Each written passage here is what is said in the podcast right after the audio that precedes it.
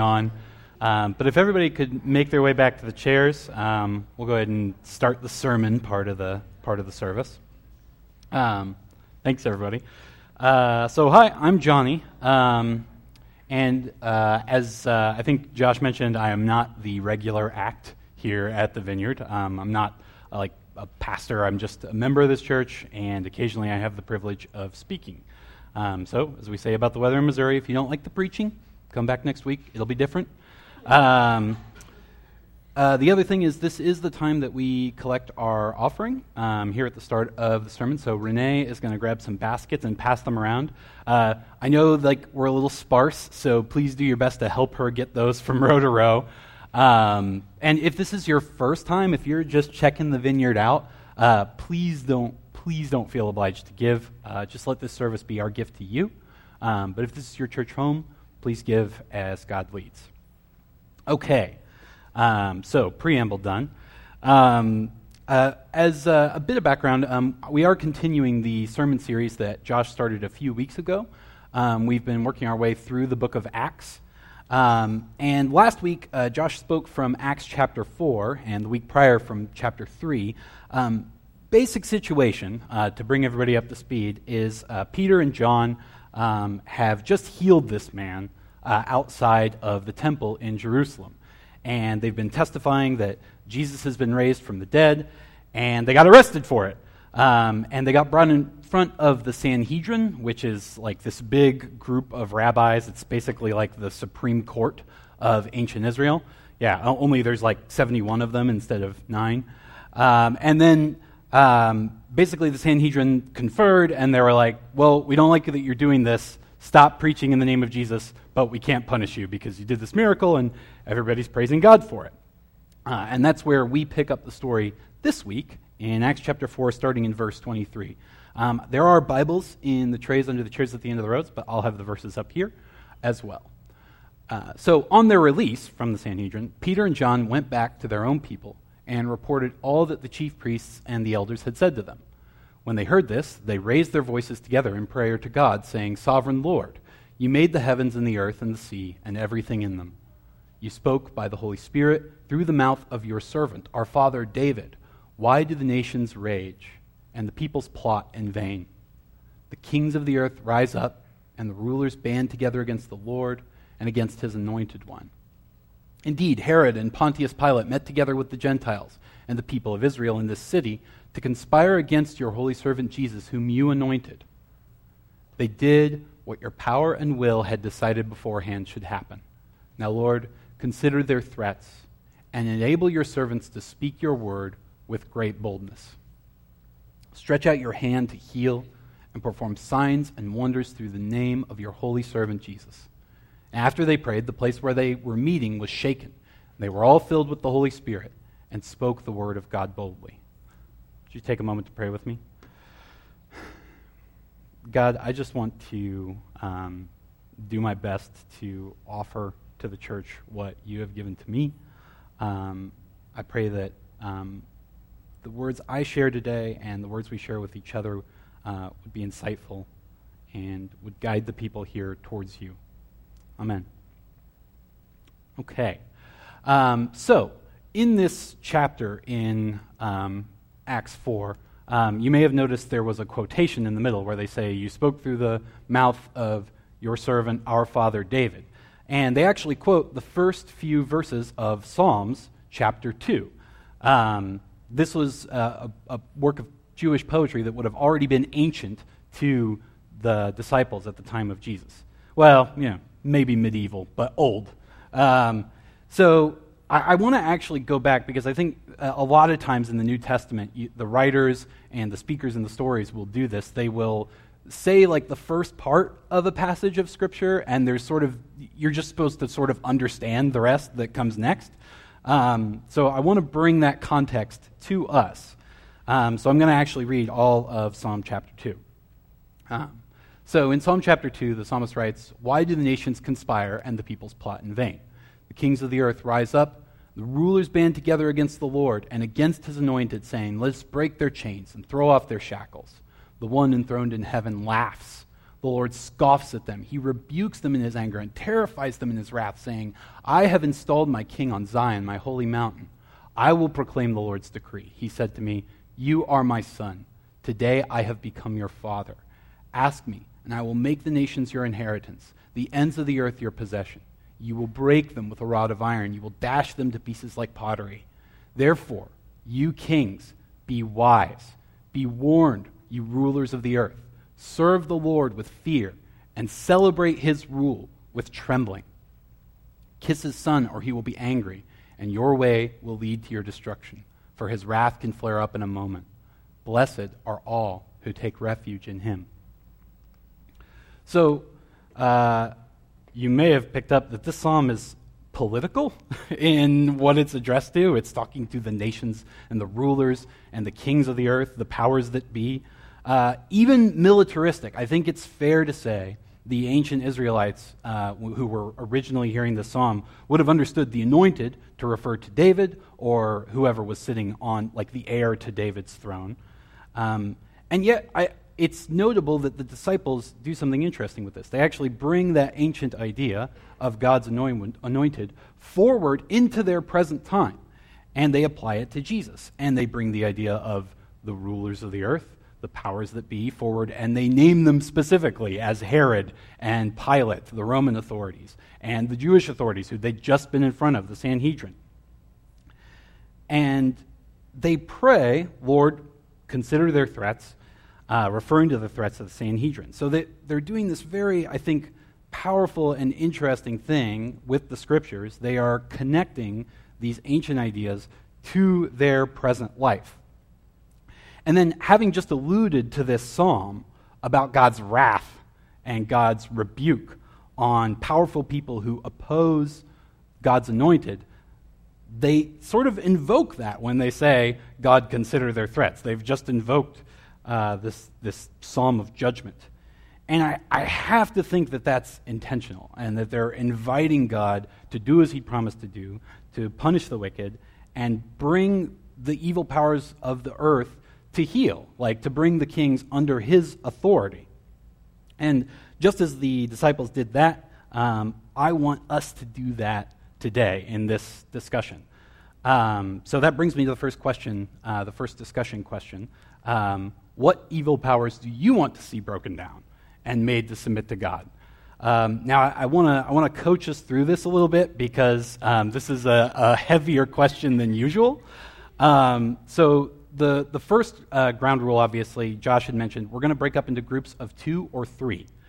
That's it. No bigger, please. Uh, otherwise, one of two bad things happens. Either we go long, or number two, uh, somebody doesn't get a chance to talk. So that is going to mean that some of you are going to have to, like, maybe like stretch a little and meet some people outside of your nuclear family. I think that's fine. I think we're probably all okay with that. Um, but just be ready to do that. Uh, the second rule is uh, there's a good chance once you start talking about evil powers or injustice or principalities, uh, you're going to encounter differences of opinion. So, the ground rule I want to lay is speak for yourself.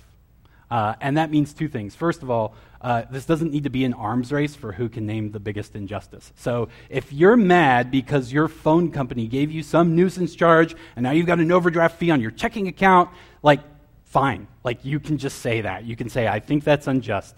Uh, if you're mad because 2.3 billion people live without access to sanitation, you can say that. Like, it, you don't have to be like worried about going too heavy or being too petty in this. Just speak like what's what is really on your heart as uh, some injustice, some evil thing in the world that you want to see changed and brought under the will of God. Uh, second, if you find that you're in a conversation and you get this sense like, I think you're on the. like, I think your conception of what's evil or what's just is wrong. Um, you only have five minutes, so this is not a time to convince them otherwise. Uh, you can just like let them say their piece, say yours, and you're done. Problem solved.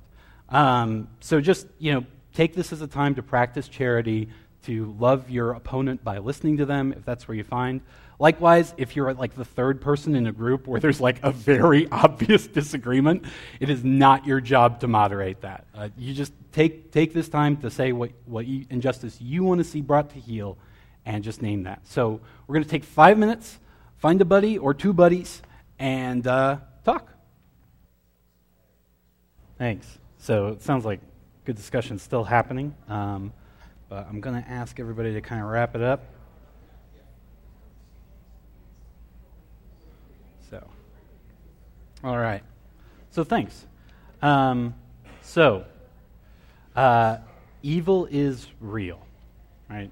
The world is not just um, people in power misuse it.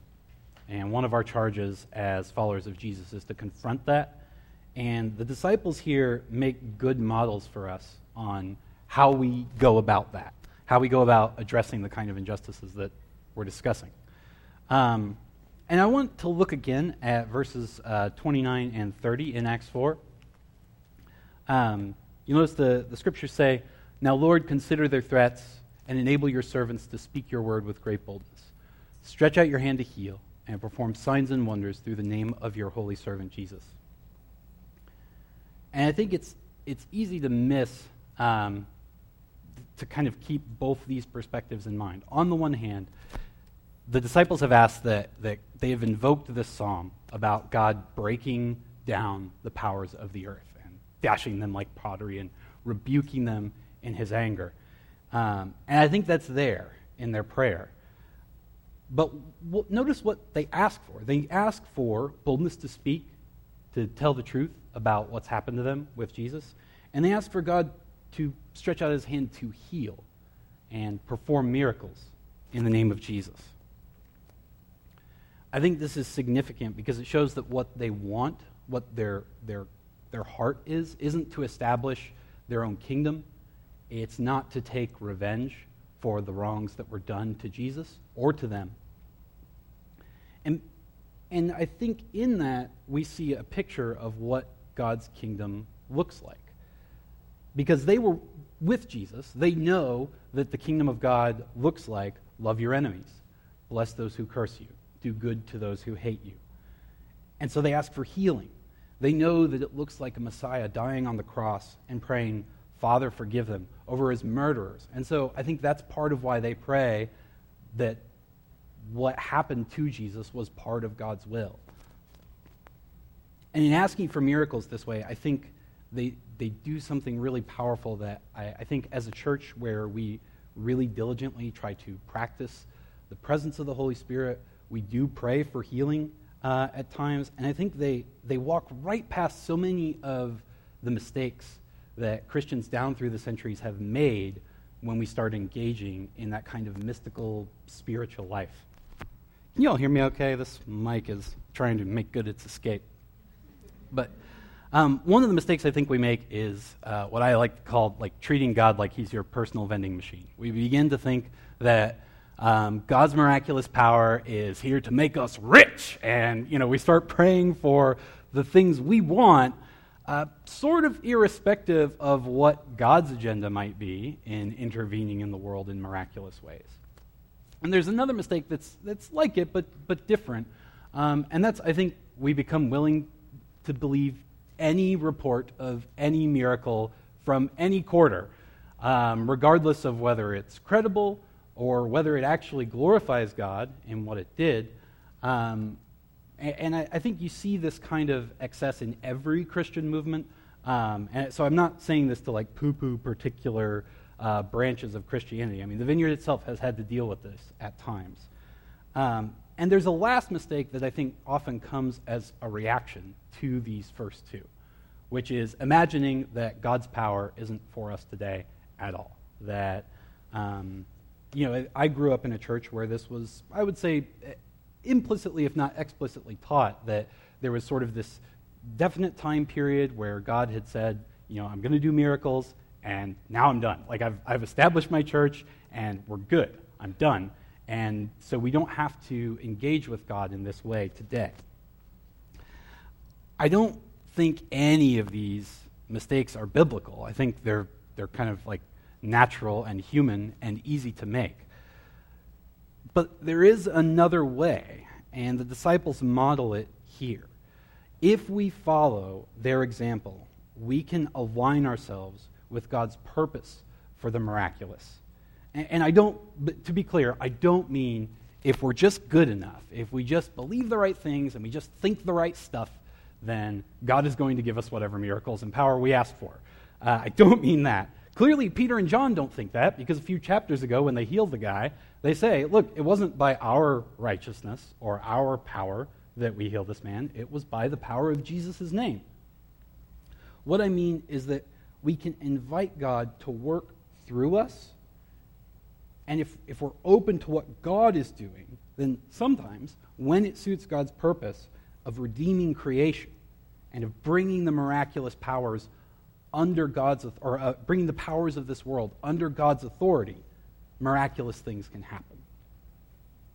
That's, I think, God's purpose. It's, it's the kind of the twofold plan of God's creation is to exalt Jesus, to prove his power, and to demonstrate that so that all the, all the rulers in the world, whether they're ideas or you know, kingdoms or rulers, all of those will be subject to Jesus and God's will.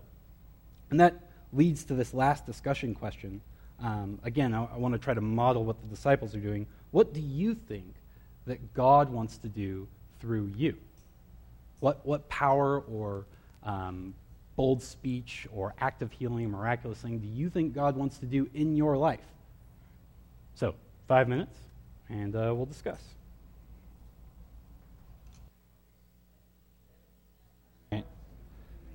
Okay. Uh, thanks. Um, so yeah, I mean, I can tell that there's some good discussion going on. I don't, I don't want to quell that. What I actually want to do is um, kind of seize this opportunity to transition us to the time of the service where we devote to prayer.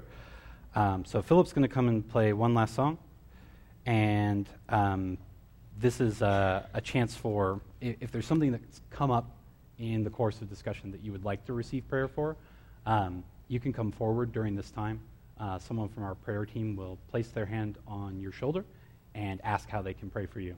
Uh, they've been trained not to be, you know, weird about it, so it shouldn't um, should be pretty like uh, okay, if intimate with God, but uh, uh, respectful. Um, the other side of this is there's a, a group that meets before the service, uh, and they, they actually ask God to lead them, show them things that maybe God wants to say to people who are here. Um, and so I'm going to read uh, their contributions from, from that. Um, the first thing, uh, somebody felt like they heard, You were God's dream, like the person this is addressed to. Um, God made you uniquely you. So if that resonates, please come get prayer. Uh, likewise, someone else uh, kind of had like a picture in their imaginations of a shoe that doesn't fit, like it's too tight, and they felt like through that God was trying to say every step of a journey or walk that you're taking, you're experiencing pain because that shoe is too tight. And God wants to free your feet uh, and let it and then make a new shoe so that you can go places, so that you can relieve pain, be relieved of your pain, um, and move swiftly. So if any of that resonates, or if there's something that's come up during discussion that you want prayer for, please come forward, uh, and would you stand and sing?